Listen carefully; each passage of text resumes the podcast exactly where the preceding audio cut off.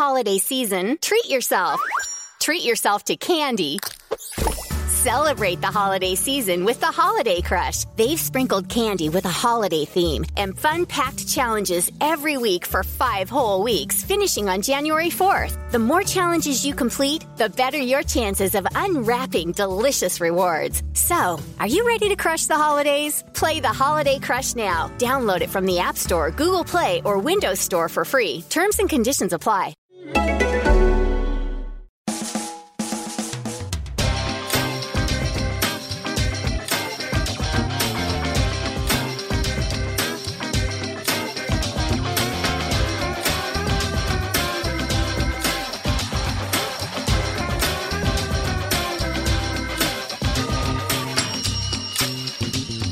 Hello there, welcome to a brand new Arseblog Arsecast right here on arseblog.com. How are you? Hope you're well. The very last interlull of the season is over. It's done. It's dusted. It's kaput. It is an ex interlull. That is it in terms of interruptions. So from here on in, folks, it's all Arsenal all the time. That's right. Yeah. I don't know what to make of that, actually. There are times when I think, oh, that was quite a good interlull, wasn't it? We didn't have to think about Arsenal too much. We didn't have to get upset or disappointed or feel let down in any way. We just kind of went about our business, scooting about the world, doing whatever it was that we needed to do, and there was no Arsenal to upset us. No Arsenal to get us angry, no Arsenal to rile us up. But then, there's also no Arsenal to make us feel joy and make us feel happiness and make us feel good and connected and at one with the world. We need that Arsenal back. We haven't seen it for, hmm, I don't know, quite a while. But it would be good if it could make a return. This weekend would be a very handy time to do that, of course, because we've got a big game against Manchester City. Arsene Wenger against Pep Guardiola, a man who many would have liked to have seen in the hot seat at the Emirates Stadium, Pep and his peppy ways, master strategist, master tactician, sitting alone at night, night after night after night, studying the opposition, finding a way to break them down, to find a way through. How can I do it? By more pace, by more passing, by more triangles, by playing a goalkeeper in central midfield. Anything. He doesn't mind. He'll try any old thing to win a game. But it's not to be, or it wasn't to be, or it certainly isn't to be at the moment. And it's going to be Arsene Wenger taking on Pep Guardiola on Sunday in a game that is hugely, hugely important for Arsenal, for this football club, for our chances of finishing in the top four, which, you know, I would still like us to do. Maybe I'm crazy. Maybe I'm alone. Maybe I'm just a renegade Arsenal fan who would like to see his team actually win some games and finish higher up the table than they are right now. I know. It sounds completely crazy, but but there you go. But we do have a good show for you today. A really interesting show. There's one particularly really really interesting bit which uh which happens when I have a conversation with, with Perry Groves. We've all been talking about why the delay in the announcement in whatever the hell is going on with Arsene Wenger. Why is nobody saying anything? Maybe there's a reason that none of us have thought of yet.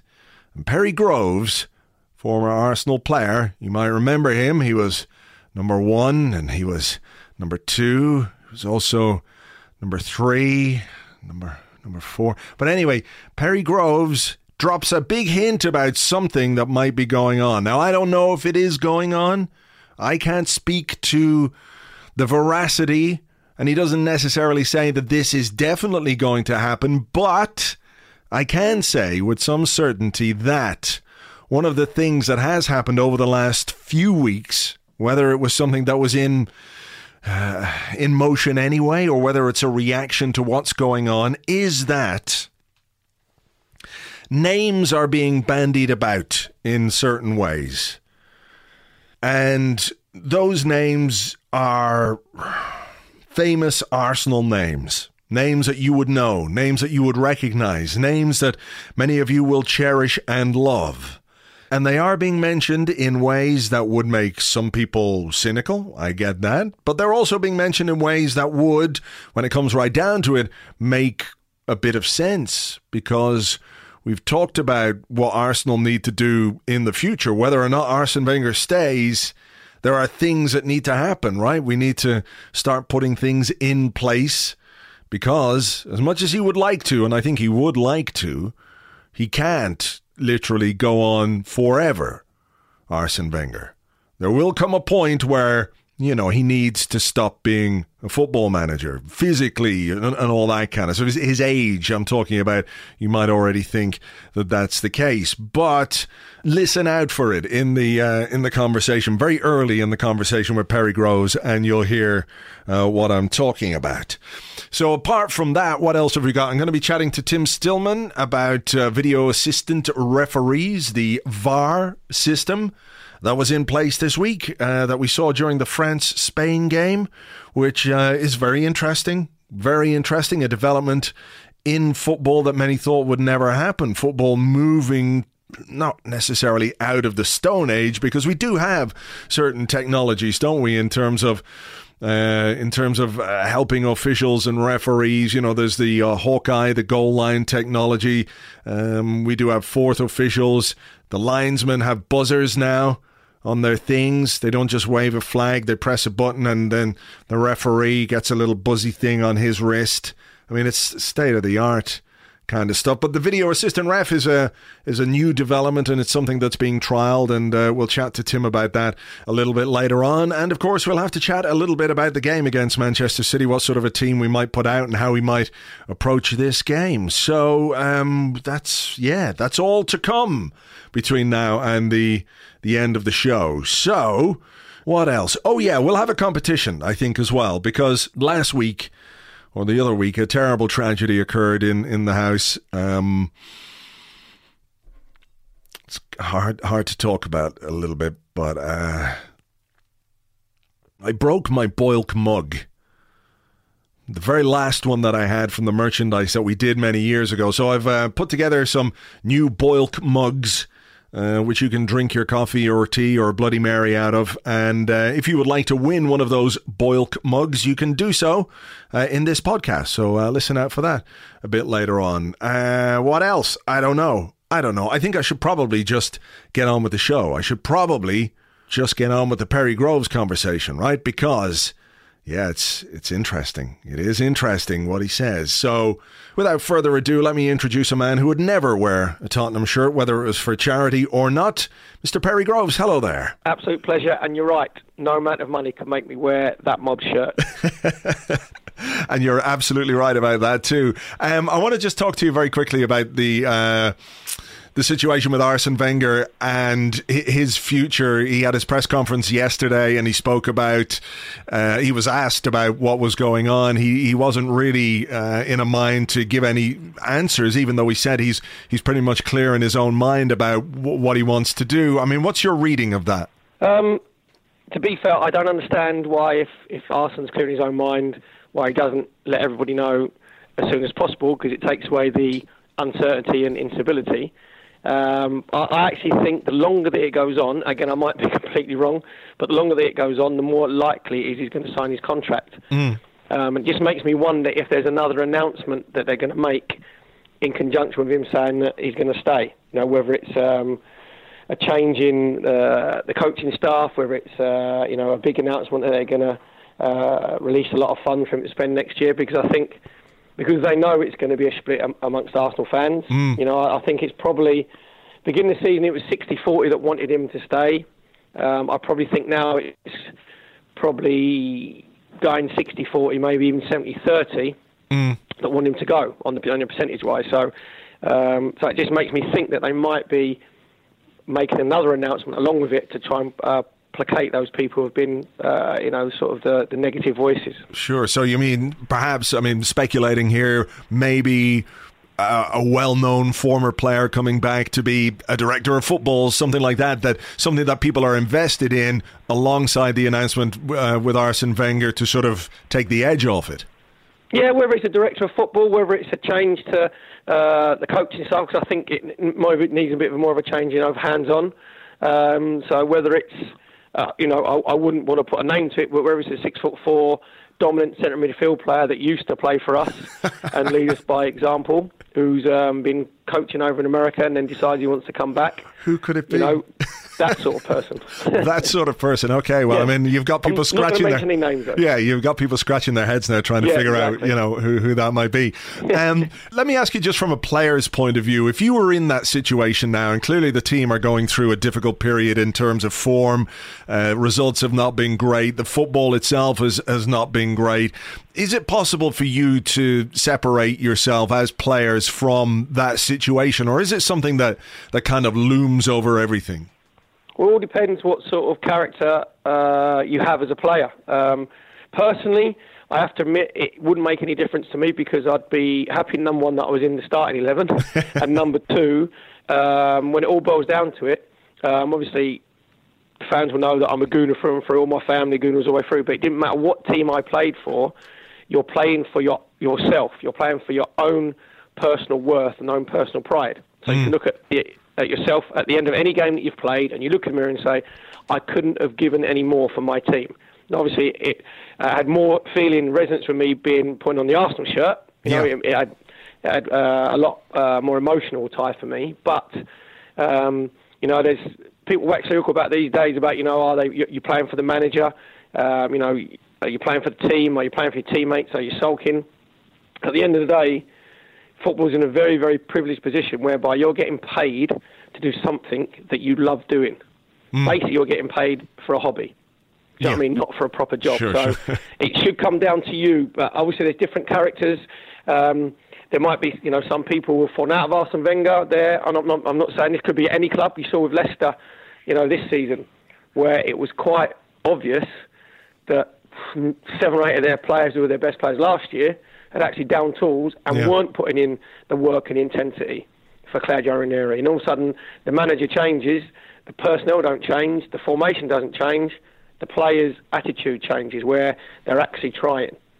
So it, it shouldn't make any difference um, if you're a strong character, but with some players, it, it, it probably might because of the uncertainty. They might use that, that you know, looks like as an excuse, but it really shouldn't. Yeah. I mean, you look at the performance against West Brom, and it was hard not to try and jump to that kind of a conclusion. I mean, is is it possible for a manager, if some of the players are feeling that way, can he can he turn it around? Can he convince them again that he's he's the man? Perhaps uh, doing something a bit different in terms of the coaching staff might be one way of of convincing players who perhaps have lost a little bit of faith that this is uh, still the right way to go. Yeah, I think the the West Brom game, which I was um, unfortunate enough to witness, Yeah. uh, you can, it can uh, confidence can affect players where you just lose that sort of half a yard. Um, there's, I thought in the, in the West Brom game there there was a just lack of um, of leadership on the pitch.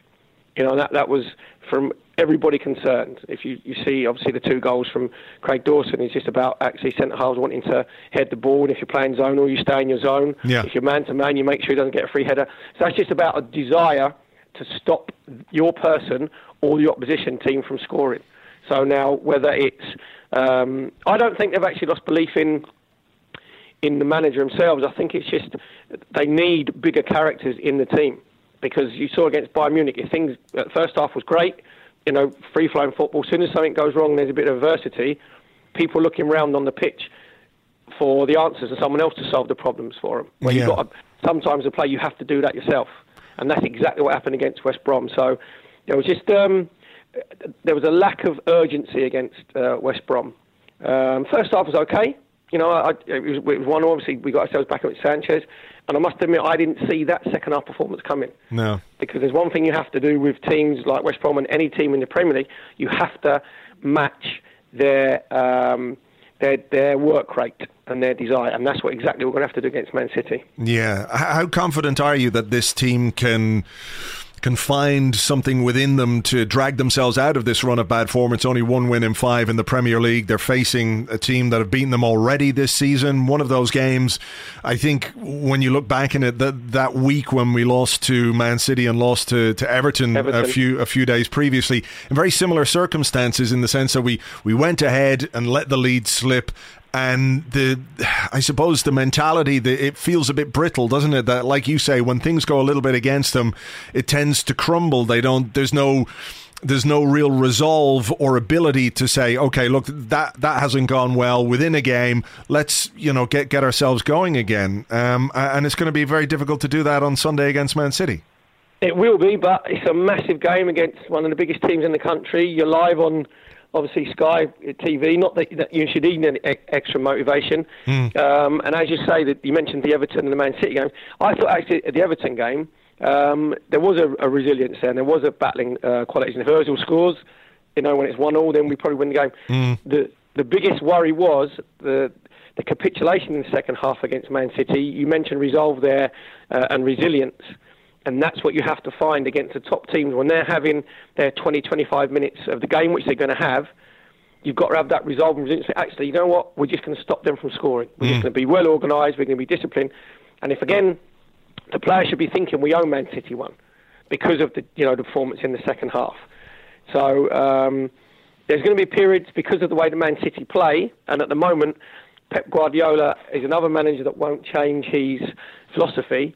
They they basically play five and five. They play five sort of defensive minded and five attackers. Yeah. That's how they play. Whoever plays holding midfield. So you got to make sure that when we're set up, that our two holding midfield players now, whether it's uh, Xhaka, uh, whether it's uh, Oxlade Chamberlain, whether it's Ramsey, whether it's you know whoever's playing in there, has to be disciplined and has to stay basically as a, for the first good half an hour as a back six, where you make sure that when um, Man City break on you, which they want to do, that you've got bodies there and you're you're very well organised because defensively Man City are, are pretty poor. Yeah. Because they haven't got very many defensive-minded players. So in a, in a in a perverse way, it could suit us playing against a team like Man City because the game is going to be very very open. Man City aren't going to come to Emirates and just you know sit in front of their 18-yard line and try and defend. Yeah. They it will be open. It could end up. I mean, we saw the Man City Liverpool game. I know it ended up one all, but that could have been five four. Yeah. If people take their chances, this could this could happen on on Sunday. Mm. This could happen either way. It could be four three five three to either team. I just hope it's going to be out and on the right side for us. Well, absolutely. I mean, you know, we do have someone in Alexis Sanchez who's quite capable of causing havoc in the uh, in the offensive areas when he gets in there. I mean, he's come back from two games away with Chile, gone into it with a bit of an ankle injury, and he has been playing a little bit on on the left hand side. Uh, w- would you start him up top against Man City? Yeah, I, I'm I'm a big fan of Olivier Giroud because I think he, he brings something different, you know, to the team, and he you know holds the ball up really well. But I think with uh, with Man City again, they're not going to play deep.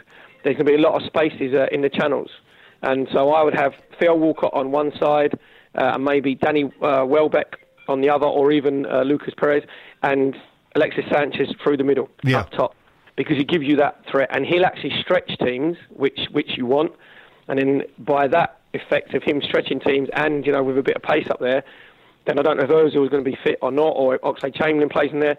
It gives your uh, sort of flair players that little bit more space to play. Mm. What about um, Ozil then? Just in ter- because he's been out for so long, he's been in- injured, he's been ill, he's been he's had a, a, very significant loss of form, hasn't he, compared to the first half of the season when he was really, uh, really very effective, scoring lots of goals.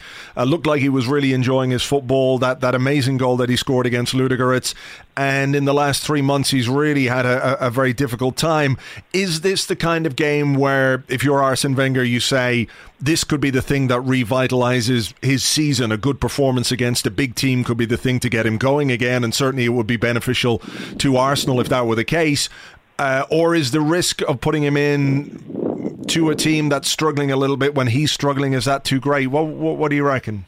Well, you could look at it one or two ways. Whether you Arsene Wenger's going to put a team in uh, and play his players that are going to stop Man City from playing mm. and close them down and get in their faces, or he's going to put a team out that's going to take Man City on uh, a game of football.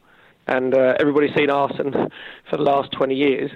I'd say he'll go for the latter. Yeah. he wants to, you know, take teams on an open game. And on the positive side, maybe Ozil will find a little bit of space in this sort of game. You know, where it's not going to be uh, people just like close him down and stop him from playing. But what he has to do, which I and he mentioned in the paper himself today about you know his form dropping, and he said he's not a player, which is true. He's not a player that um, runs around, closes down, crash tackles people, you know, gets up and back. He's a number ten that is creative, but he has to work harder to get the ball. It's not going him to win him back. If you you know you want him to you know sort of put uh, the opposition under pressure. But I'm not saying go and crash tackle people. You know, put your foot in and meaty tackles.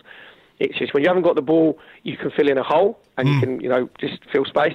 But when we've got it, you have to work harder to make sure you influence the game.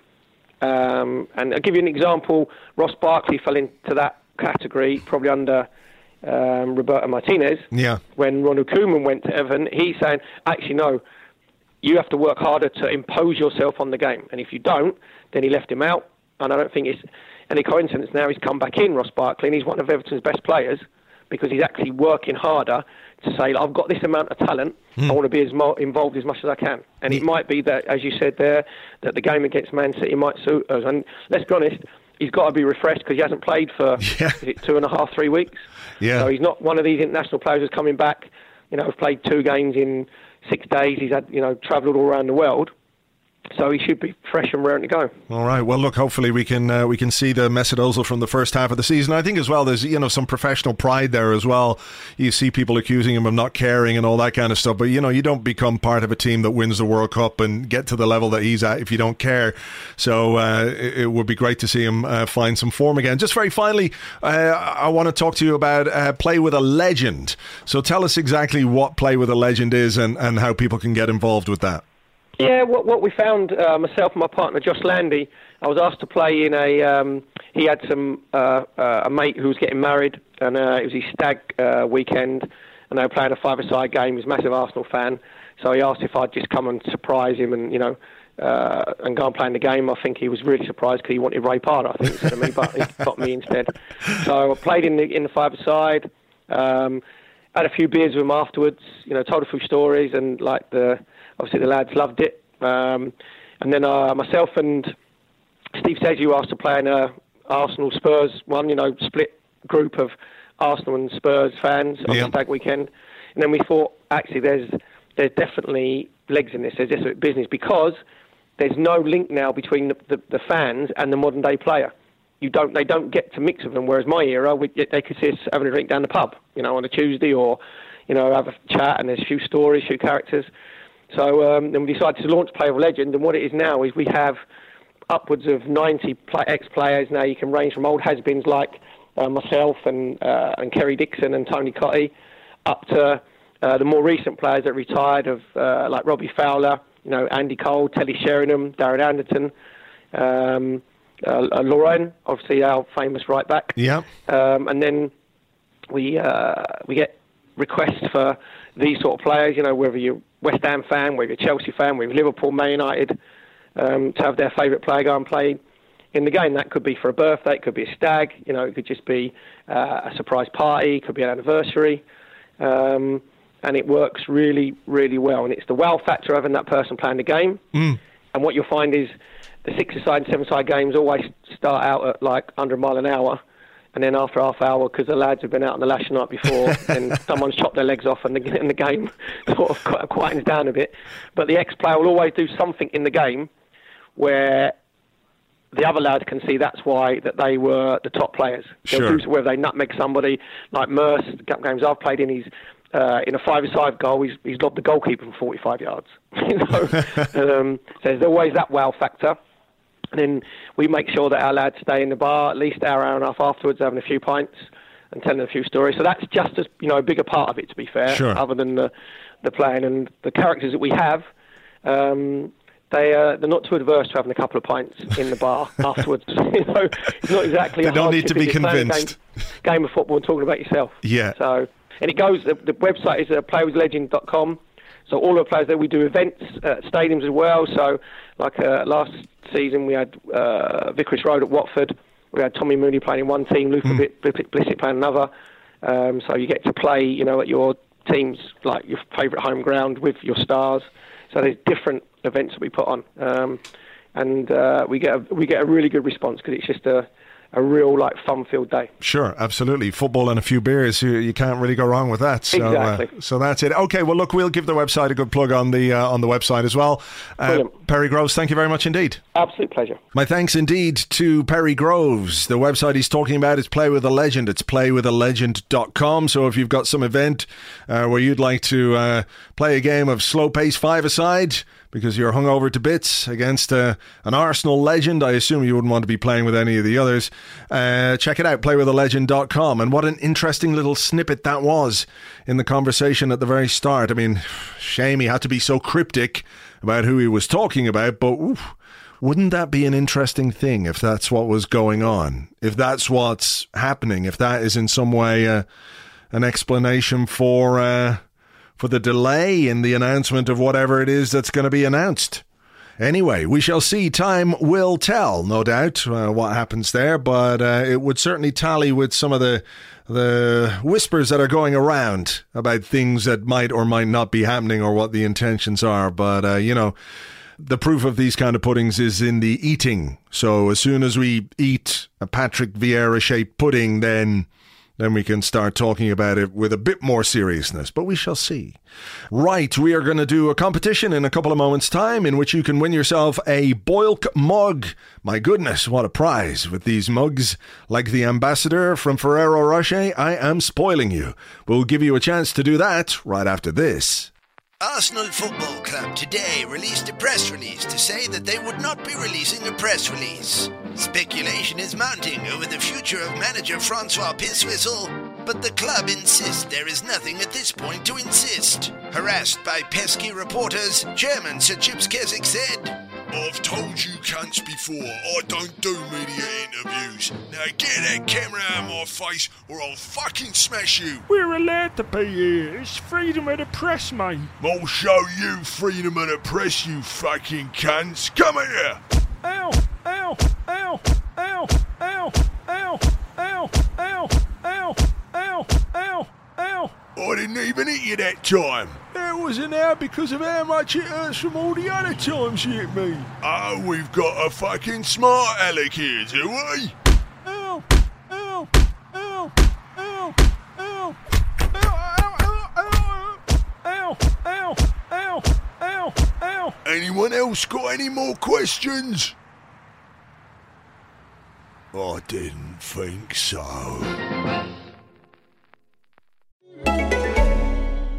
This holiday season, treat yourself. Treat yourself to candy. Celebrate the holiday season with the Holiday Crush. They've sprinkled candy with a holiday theme and fun packed challenges every week for five whole weeks, finishing on January 4th. The more challenges you complete, the better your chances of unwrapping delicious rewards. So, are you ready to crush the holidays? Play the Holiday Crush now. Download it from the App Store, Google Play, or Windows Store for free. Terms and conditions apply. She sleeps hot, even when the weather outside is frightful. Jack Frost here likes it cool.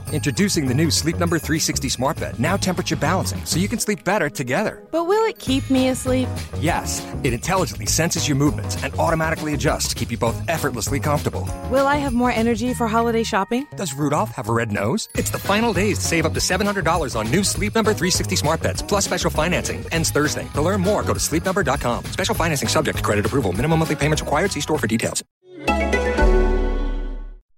Okay, then, time for a competition. As I said, we're giving away a Boilk mug, and because I'm feeling extra generous and I've had a bottle of Kinnegar Brewery's Crossroads American Style IPA, which is 6.2%, I'm feeling extra generous. So I'm going to give two mugs away.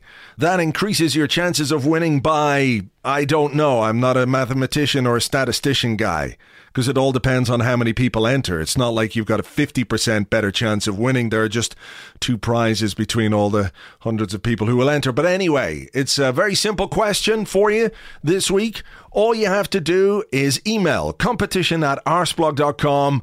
And the question is, what's going on? Like, what's, what's happening? What the fuck is happening? I don't just mean with Arsenal, I mean, you know, the world. What's what's happening? Answers no longer than a hundred words, please. uh, to competition at arseblog.com or just fire an email to competition at arseblog.com and, uh, you know, you're in with a chance. Uh, because though that's a difficult question. Nobody knows. I don't know. I mean, what the fuck? Who, like, what? I, you, you look at the news, you're like, what? Maybe it was always like this, but now there's just more of it. Or maybe it wasn't. I don't know. That wasn't a great question. I've depressed myself. I think I need another bottle of Kinnegar Brewing's Crossroads American Style IPA. if you're listening, I'll take a crate or two of that. It's it's quite delicious. But look, just fire an email to competition at arseblog.com and you could win yourself a mug that will magically make your life better. I promise. Please note, promises are not valid. Right then, let's get on with the show. And time for uh, our second guest for some chat about what's going on with Arsene Wenger. Ooh, that's new and fresh. Also, video assistant referees and looking ahead to the Manchester City game, it's Tim Stillman. Hello there. Hello there. Tim, we're going to talk a little bit about video assistant referees uh, in a few minutes' time, but I want to talk obviously about Arsene Wenger and the situation that's going on there.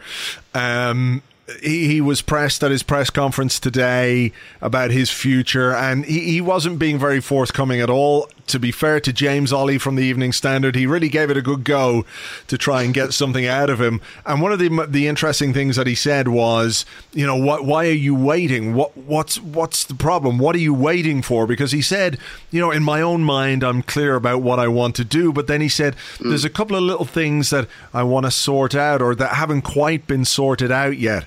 Now, people have been speculating from, you know, top to bottom about why there's been a delay or why there's been no clarity on this subject.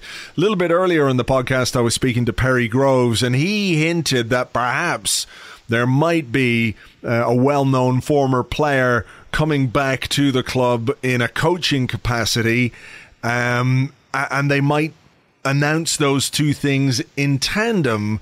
And here we hmm. go off on another little bit of a tangent, but it would make some kind of sense. Yeah, yeah, it would. It does. It does look like they've been trying to quote unquote position this because the kind of mystery around it is if you if you know if you're the Arsenal board and you're re- you know we all understand the pressures of PR etc. But if you're really behind this decision to renew his contract and that's what you want to do, then you know you announce it. You don't you know you don't this phrase waiting for a good time to announce it you wait for a good time to announce to your six year old that its hamster has died. You wait for a good time to tell your spouse that you want to leave them. That's that's that's what that phrase means waiting for a good time. You don't wait for a good time to announce what you regard as good news.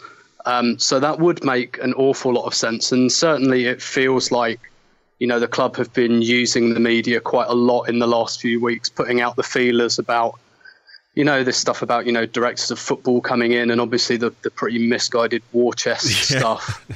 Um, and I and I think you know that that would certainly I don't it listen it will not entirely placate people if that's what's happened.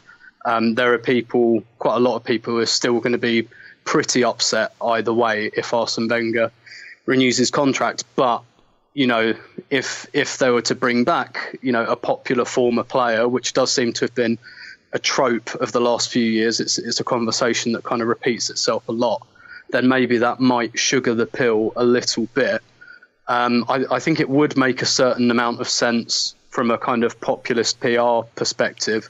Um, I, I do get the impression that you know something needs shaking up behind the scenes, probably quite a lot actually in terms of the coaching staff, the board, the structure. It all feels a little bit um, ten years ago Yeah. uh, compared to compared to kind of modern football structures. So Yeah. it makes sense on on a lot of levels.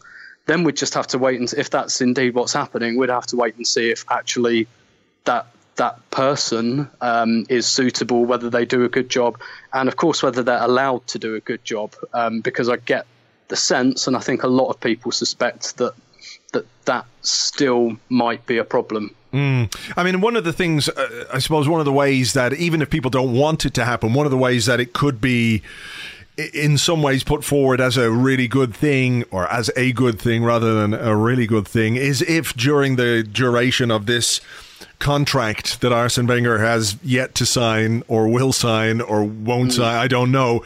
Um, but if if there were if there was like a, a logical well thought out plan to sort of future proof the club for the for the foreseeable future in terms of bringing in new coaching staff in terms of appointing that director of football in terms of handing over some of the responsibilities that the manager has to these people to allow the transition to a new manager to become a bit more seamless, I guess, mm. uh, because it, it, will be, you know, if a new manager comes in now, be quite quite a seismic thing. Uh, so, I mean, that's one way of of looking at it from the club's point of view, I guess. Yeah, definitely, and it does feel like a kind of a better late than never um, situation because I, I, do think, as much as um, I think quite a lot of us are, are fairly um, well, no, bored is probably um, a pretty good expression. I think a lot of there's plenty of people that are angry, but I think the the overriding kind of emotion is just a bit of boredom. And actually, when a, a few weeks ago after the Bayern game, when it really became, you know, this whole thing where I think everyone thought he was going to leave, and actually, I, I sensed like a little bit of excitement in that as everybody started to speculate who the new person might be but actually, what, what that can do sometimes is that um, you know your excitement and your thirst for change is quite natural, but obviously it has to be a good change.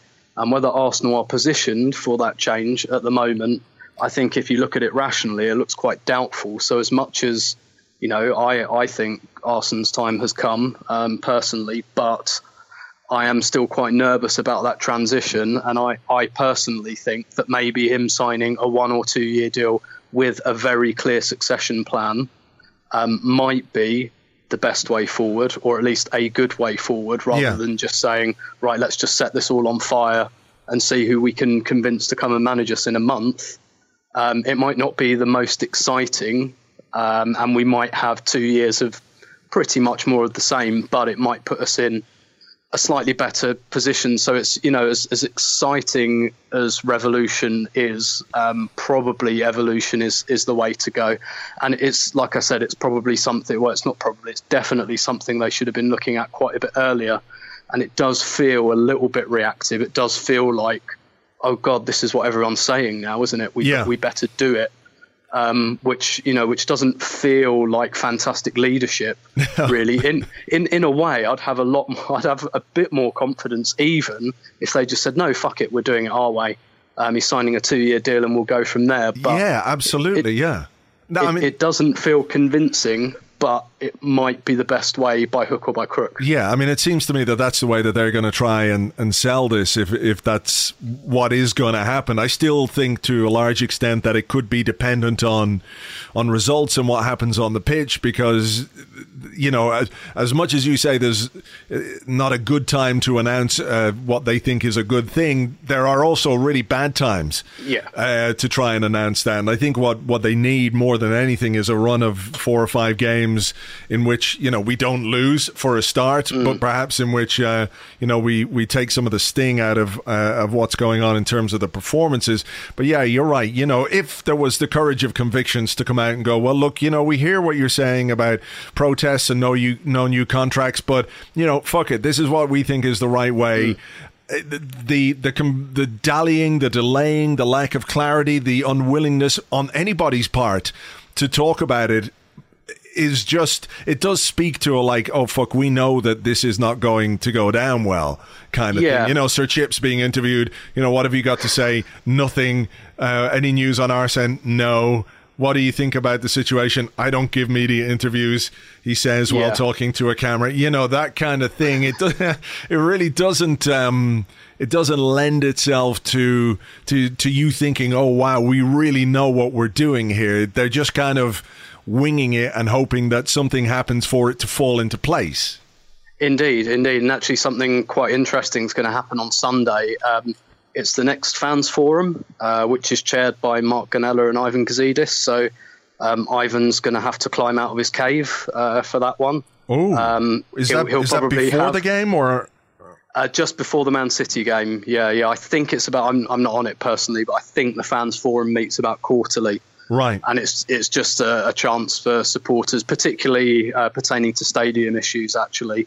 But if they think they can get through an hour's meeting with a group of, you know, 40 or 50 fans without being questioned on this, um, then they're insane, frankly. And I'm sure they're, they're not expecting that. So, You know, Ivan's going to have to climb out of his cave with his big fuzzy beard, um, having not seen daylight for the last three months. Grizzly Gazidis. Uh, yeah, exactly. So you know that they're. And, and I'm sure they used the international break. I mean, I think a lot of us thought they might use the international break to make some kind of announcement. Um, what it's clear they've been doing instead is perhaps laying a little bit of groundwork and using the time to take stock, which you know, which which is probably I, I, know we're all quite a bit thirsty for blood at the moment, and so in the aftermath of that West Brom game, I was certainly thinking, Arsene, just announce you're going now because this is just going to get worse and worse and worse. But you know, obviously the club have, have, have used this kind of fortnight to take the sting out of it a little bit. Ivan's going to have to front up some fans um, on Sunday. Um, he will certainly be asked questions about it, whether he wants to be or not. What, and what, it, it yeah. does feel a little bit like they've been positioning for this. What is the situation with those fans forum meetings in the sense that, you know, is it a behind closed doors thing where what happens in the fans forum stays in the fans forum apart from what they decide to? I know they post some articles on the on the web yeah. but surely there's going to be somebody in there who who could uh, who is going to get a, a an answer of some description from Ivan Gazidis yeah. about what the hell is going on. I mean, are we going to know what he said?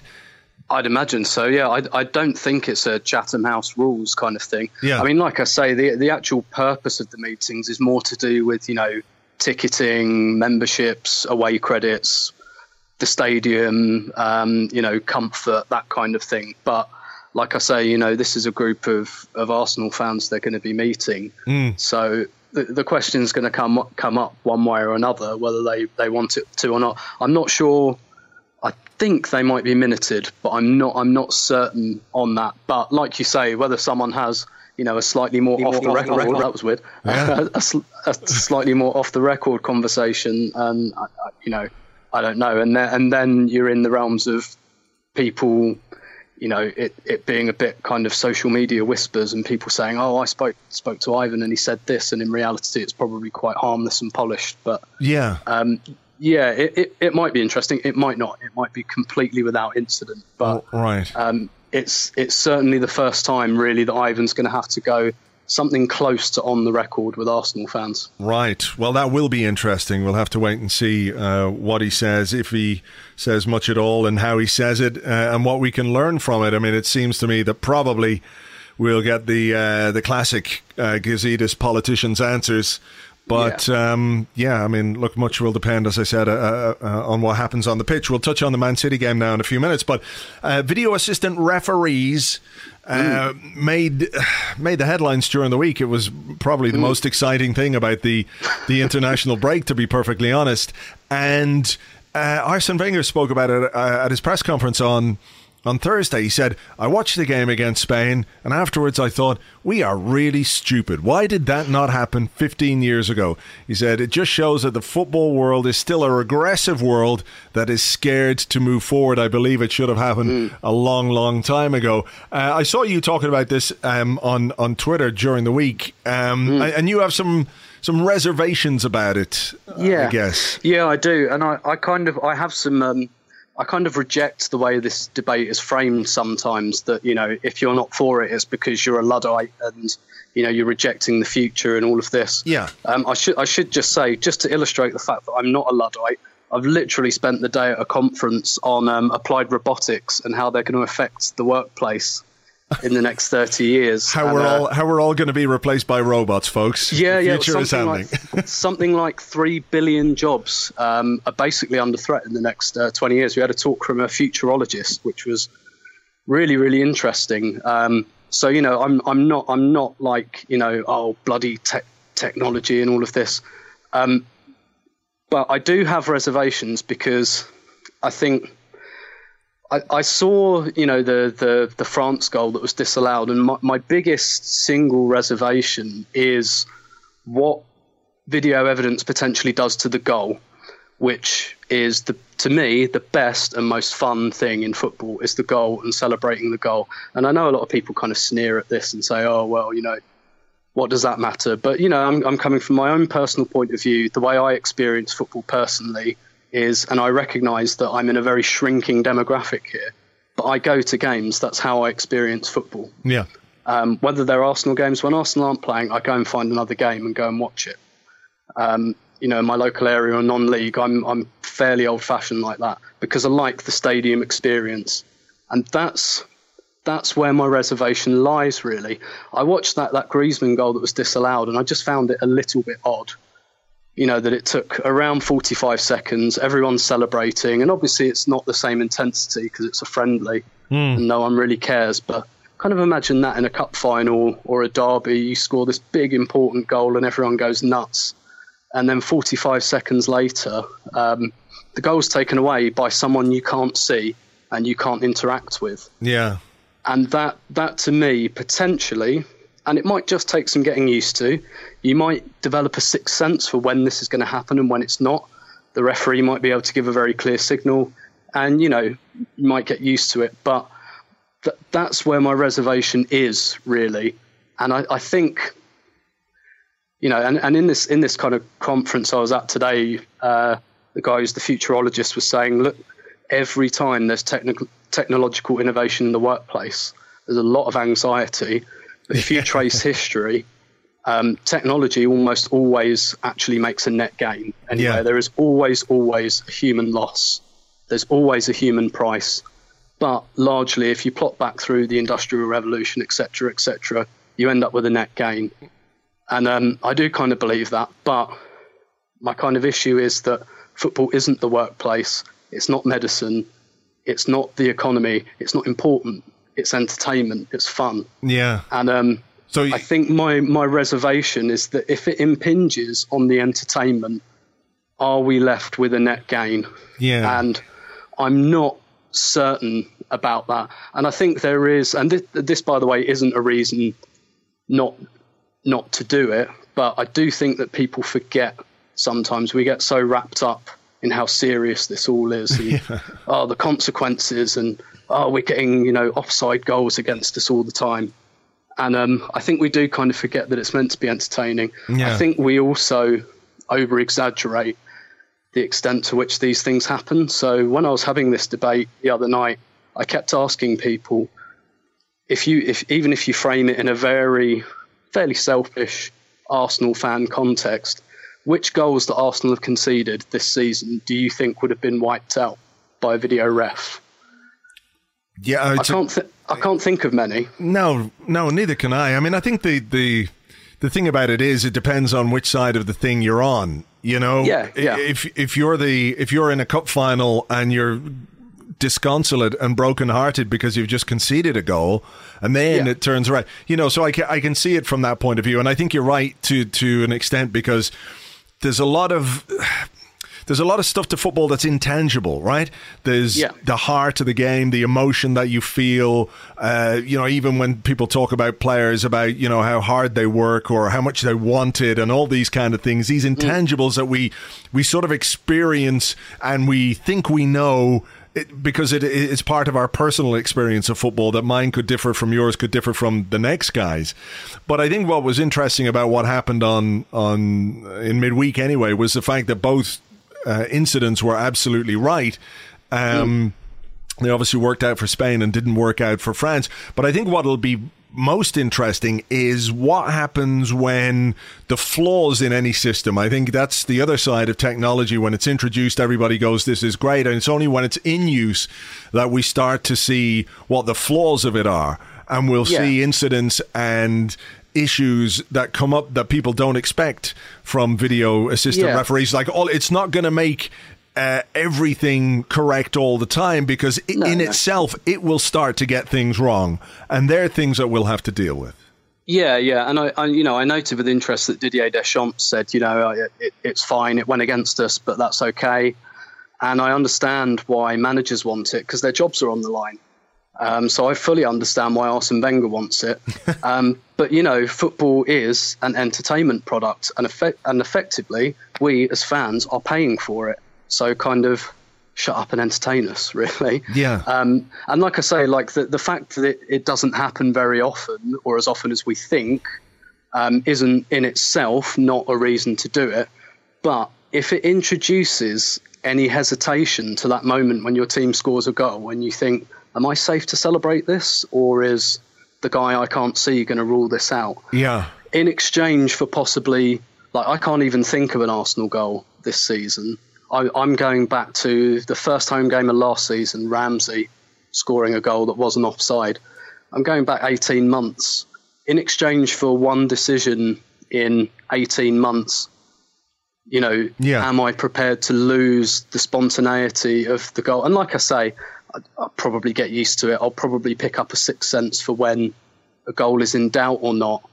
Um, but you're right. You're right that it will bring other issues because what about the day? Yep, the offside goal was ruled out, but then the other team goes down the other end and they get the corner that they shouldn't have had, that the Yeah. ref got wrong, and the team scores. And so the other team goes, well, hang on, video evidence ruled out our goal. Why is it not ruling out their goal? So pretty soon, because it's a product of, of fear, really, of oversensitivity, pretty soon you get a situation where one manager's going to go, well, why can't I have video evidence for that? It wasn't a corner. And we Yeah. conceded a goal and lost the match. So Yeah. it does create other issues. And again, that, if, if it improves things slightly and, you know, it, it adds more than it takes away, then then it's worth doing. But I'm I'm a little bit dubious as to as to whether it will. That said, I think it's inevitable anyway. Yeah. Um, and so I'm probably just going to have to get used to it. Yeah, I think I think it is inevitable, and I think obviously the fact that it's being tested now is is a good thing. They've obviously thought about it to to a, a large extent and how they're going to implement it. And the uh, the the video referees will be uh, used for goals, penalty decisions, which is an interesting one as well. Um, it, it strikes me that that's going to be a complicated one to to do. Um, You know, does play get brought back? Or is the award of a penalty going to be overturned? Um, red cards and mistaken identity are the things that they're going to focus on. So, uh, you know, like you say, there'll be more and more things. Why can't we use it for this? Why can't we use it for that? And uh, it, it's going to be interesting, but it's certainly a, a, a step forward or a game changer, literally uh, a changer Yeah. of the game. And and actually, to be honest, actually, penalties are the one thing I can actually really see it working if the referee says doesn't give a decision one way or the other. If he says, "Do you know what? I'm not sure about that. I'm not sure if you've dived. I'm not sure if there's a coming together. I'm, like I'm not sure. I want a second opinion." But does If that only work if play is yeah? Is, does that only work if play is stopped though? Does the referee just Yeah. stop play to to make Yeah. the, the television signal and then what? Start start the game again with a drop ball if it's not a penalty or you know, it's it's breaking that, that momentum in the game. That's that's going to be an issue. Yeah, that that is that is certainly an issue. I, I think that's that's definitely an issue overall. And I think when people, you know, people often come back to me and say, "Oh, it works in tennis and, and rugby," and and actually, uh, if you ask people that watch those sports, not everyone agrees that it does. But um, I think those sports uh, have natural stoppages anyway. And also, I don't I don't like tennis and rugby. I think they're boring. so I don't like. Pers- and again, this is just me personally. I, I can't enforce that on everyone. I don't watch them because they stop too much. Yeah. The reason football is such a popular sport, probably the most popular sport on the earth, and I think that's because it has so few stoppages. It's because, you know, you can have the ball and you can be in comfortable possession, and 10 seconds later, you've lost a goal. Yeah. And, and that, that's something that's fairly unique um, to football. Basketball kind of has it, but basketball breaks up quite a lot anyway, which, is the reason that football's so popular. And that's why I think we have to be very, very careful not to lose that too much. Or if we lose even a bit of it, it has to be. Um, it has. It has to. There has to be a net gain. Sure. Um, and I'm. I'm. I'm still to be convinced. All right. Well, look, you know, like anything, change is weird and scary, and then you get used to it or you don't, uh, one way or the other. But it's Yeah. certainly going to make things uh, interesting. I, I believe it's going to be trialed during the uh, the FA Cup. Uh, next season, so that that should make things interesting. Very quickly, let's um, talk a little bit about the Manchester City game. Arsenal with one Premier League win in five, form in the toilet, confidence low, uh, angst and uh, despair everywhere you look we could really use uh, a win on Sunday. Um, I know that might not suit everyone, but I, you know, f- for me, it would be great to see us respond. We've never had a run as bad as this under Arsene Wenger, and uh, both he and the players have got something to put right. Yeah, indeed, and, and in many ways, um, this this could be quite a decent game for us to have because it's one of the very few home games where we probably won't expect to dominate possession. And the problem is for Arsenal at the moment is confidence is really, really low. And so if we were playing a team who, you know, were setting up to hit us on the break or, you know, two banks of four, that's very difficult when you don't have confidence and you're not moving the ball very quickly. But actually, Man City probably won't do that. They'll expect to have a bit of confidence themselves. So Arsenal are going to have to do, you know, some kind of off the ball work, and they're probably going to have to be quite compact and choose their moment. And actually, um, we, we kind of our form is um, relegation team form at the moment. So there are probably periods in the game where we're going to have to play like that. We're going to have to box a bit clever, and we're going to have to, you know, be nice and compact in midfield I, I think that Ozil's recent kind of injury woes will give Wenger every excuse he needs to not play him and perhaps solve that little issue that Ozil gives us and have a more compact midfield. I, I, think it's there's something it's slightly easier to play a bit more defensively when your confidence is low, mm. um, because then you just you have to be organised, and that's you know that obviously that's not something that comes easily to Arsenal. But when your confidence is a bit low, I think it's easier to play a bit like an underdog um, almost than it is to go out and really express yourself. And yeah, because ordinarily, if our form was even normal, I'd be looking at this game as probably a bit of a slugfest, which really could go either way. But if we get into a slugfest with City with the way we're playing at the moment, we're going to lose. Yeah, so I mean, they're, they're going to have to play a, a slightly different way. I mean, but do you? That's the thing though about Arsenal under Arsene Wenger is that all the all the logic that you've just come out with there tends not to not to go uh, in, into into practice when it comes to the games, you know. And you wrote uh, on Arseblog, I think it was last week, in your column about uh, previous seasons when we have gone more defensive and we've ground out wins and and we have shown that we can do that in the past. I'm just not necessarily sure that this team has the ability to do it. You know, I don't know if they have even the confidence to do it. You know, the issue is, you know, you set up that way. Let's not concede. Let's be clever. Let's defend well. And you let in a goal, then that all has to go out the window. So yeah. I, I, don't know. I don't know what way we're going to approach this one. And you don't think Mesut Ozil w- will start this game? No. What? What does? How do we? How do we come to terms with the fact that our record signing?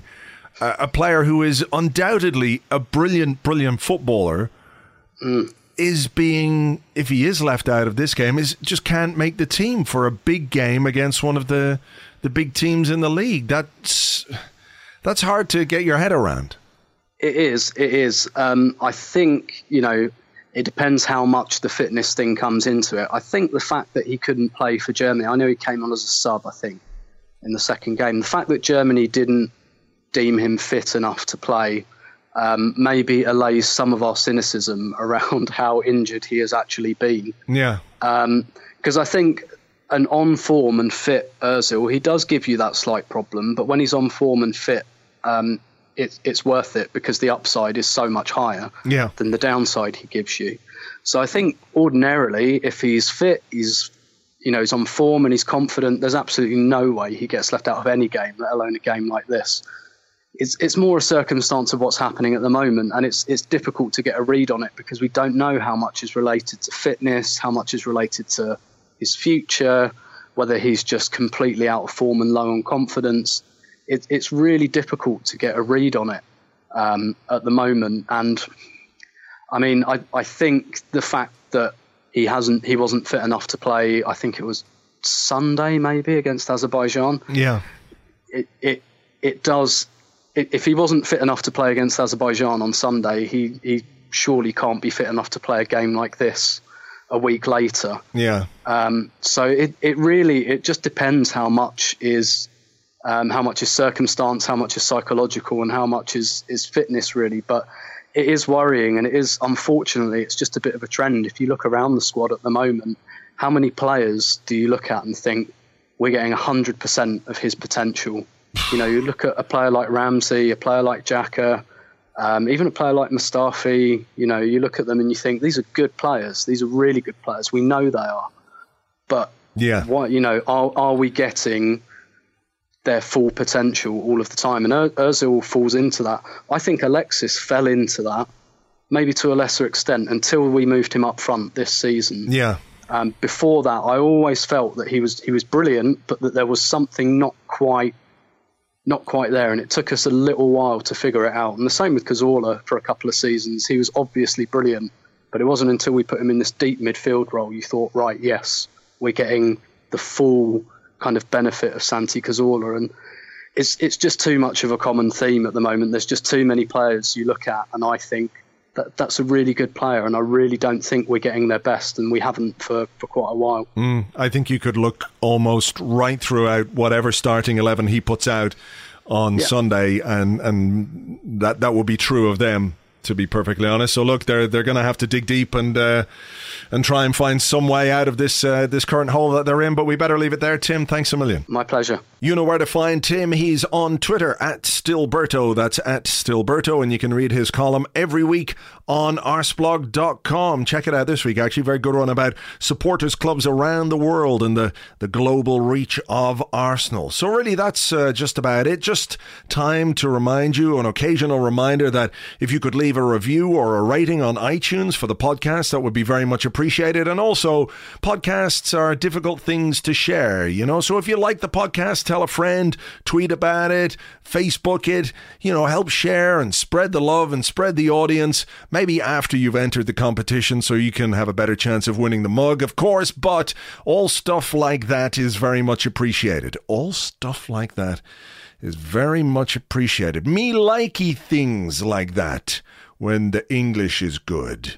Um, I think we've spoken enough about Manchester City and what needs to happen. I think we all know what needs to happen from an Arsenal point of view. A win would be very, very, very useful indeed for this team. Another defeat, uh, I don't know where we go from there. We do have a midweek game, of course, as well uh, against West Ham an evening game, so that's something to look forward to as well in midweek. So the games are coming thick and fast, and you know, a couple of wins under our belt by the time we talk uh, this time next week, things might just start to feel just a little bit better. Just a little bit. I'm not saying it'll make everything right, but it would be good if we could win a couple of games because that you know is the whole the whole point of football is uh, winning football matches. So if they could do that, I, I'd like it. I'd like it. James and I will be here at some point with an Arsecast Extra. I think it will be Monday, but there may be some slight issue. Not not my fault, of course. I'm. It's uh, James. You know, you know these actors, divas, so difficult. Complaining about his trailer and his rider and all. Anyway, I'll see if I can sort it out with him, but we will have an Arsecast extra for you uh, at some point, uh, hopefully on Monday. Um, so join us for that. Let's keep fingers crossed that we can take three points this weekend against Manchester City. And uh, I'll chat to you on the next one. Have a great weekend. Cheers. Bye bye.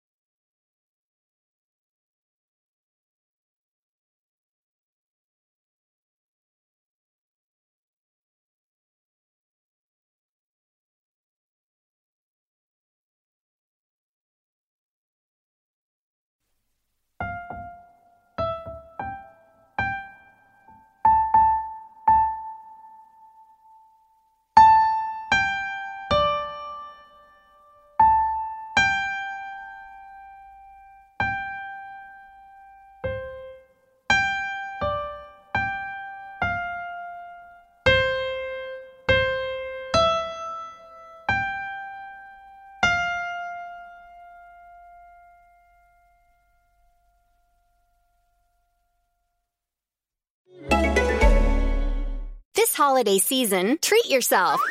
Treat yourself to candy.